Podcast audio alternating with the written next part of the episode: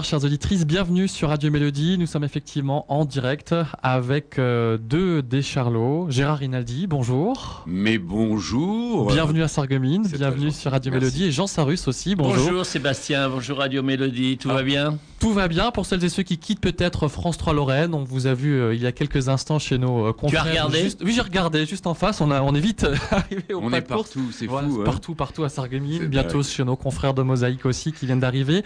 Alors, les Charlots à 2, les Charlots à 3, je me souviens, j'étais à 4, à 5. À cinq. Avant de parler euh, de la raison de votre présence ici dans, dans nos studios, c'est le CD, bien sûr, ce best-of, cet essentiel. J'aimerais qu'on revienne un peu très rapidement sur cette aventure des Charlots. Vous vous souvenez euh, le, le point de départ, la première rencontre, ce qui avait donné le déclic, la création du groupe?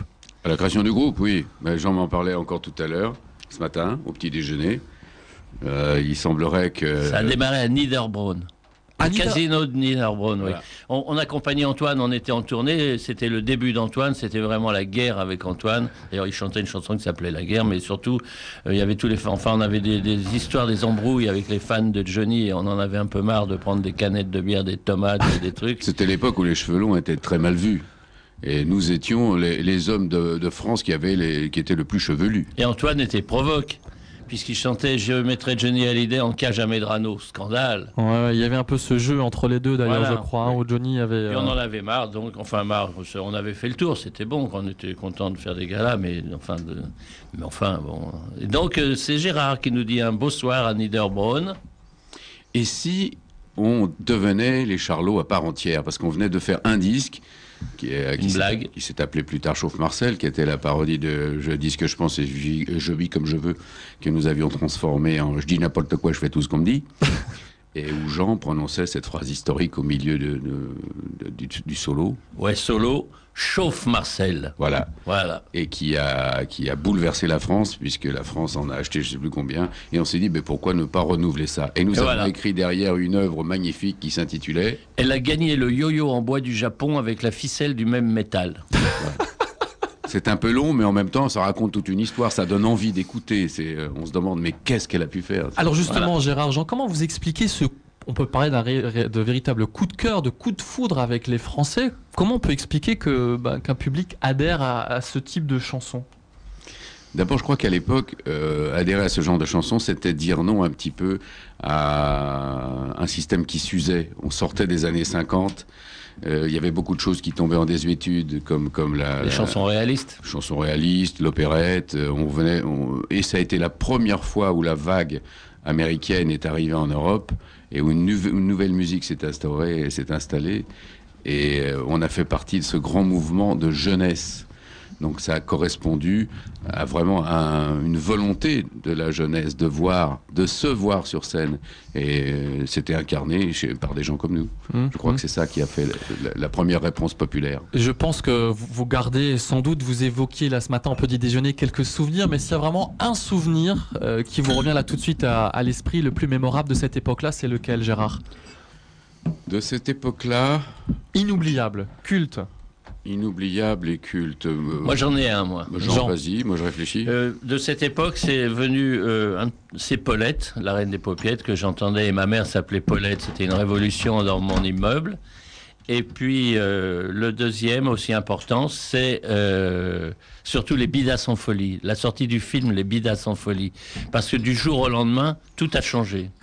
Voilà, Euh, c'est-à-dire que le, un film est sorti, on ne savait pas ce que c'était le cinéma. Ça se voit un petit peu qu'on débutait comme acteur, ça se voit toujours beaucoup. Et, Mais il y a- et, et- et quand on a fait des millions d'entrées, C'est ça que j'allais dire, ça a bouleversé notre vie parce qui- qu'on n'était pas au courant. On a fait un film où, où on s'est bien amusé.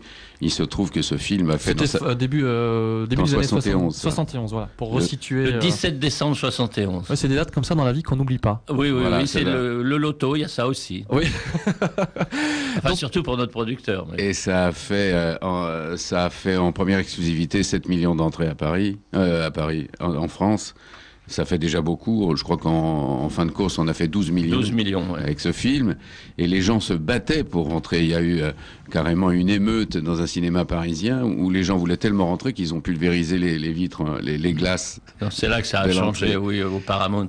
Et ça a été des événements qui ont vraiment changé notre vie. Vrai. Mmh. Si on doit, on doit prendre ces deux éléments-là, la musique, le cinéma, vous, on peut, on peut euh, allier les deux? Enfin, vous vous sentez plus à l'aise dans quoi? Ou vous êtes, vous, vous sentiez à l'aise dans quoi? Plus dans la musique, plus dans le cinéma? Jean? On aimait, on aimait, les deux, franchement, je crois, parce qu'entre nous, d'abord, quand on allait sur les tournages de films, on emmenait tous nos instruments de musique, tout ce qui nous restait comme instrument, et on se prenait à un endroit où on déposait tout ce matériel, et le soir, après le tournage, on faisait le bœuf souvent. Donc, euh, c'est toujours resté un petit peu ensemble. Mais le cinéma a pris l'avantage quand même, parce qu'il y avait une dimension supplémentaire qui est l'image, et puis... Et puis surtout, il y a une chose qui était vachement bien, je ne sais pas si Gérard va être de mon avis, mais on, on travaillait deux mois et on se reposait dix mois. Ça, c'est important.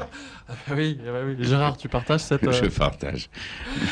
Alors... Mais la durée de repos était moins longue parce qu'on faisait trois films en deux ans. Au début, oui, oui, oui. Mais, et, puis, je croyais que tu allais dire, non, c'est vrai que j'exagère un peu, on n'avait pas dix mois de vacances parce qu'on partait présenter le film dans les capitales du monde. On a le festival de Bombay, au festival du Caire, donc c'est quand même du travail. Une vie très, très ouais, difficile très... à supporter. Alors, nous sommes à la radio, qui dit radio dit forcément musique. Pour celles et ceux qui voudraient peut-être se rappeler euh, quelques souvenirs, je me souviens, moi, quand euh, j'étais plus jeune, il y a fort longtemps, euh, j'avais le 45 tours de, de cette chanson-là, écoutez. La. Je me suis trouvé une petite technique. Je retire le bouchon et deux. Je mets un petit glaçon et trois. Je verse la boisson et quatre. Je me rince le siphon. C'est l'apérobique.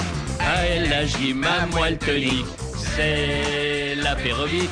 À elle agit ma moelle tonique. Merci patron. Merci patron. Merci patron. Merci patron. Quel plaisir de travailler heureux comme des fous. Des galettes soin soin. Merci patron, merci patron. Merci patron. Merci patron. Ce que vous faites ici-bas, un jour Dieu vous le rendra. Paulette, Paulette, tu me tiens grâce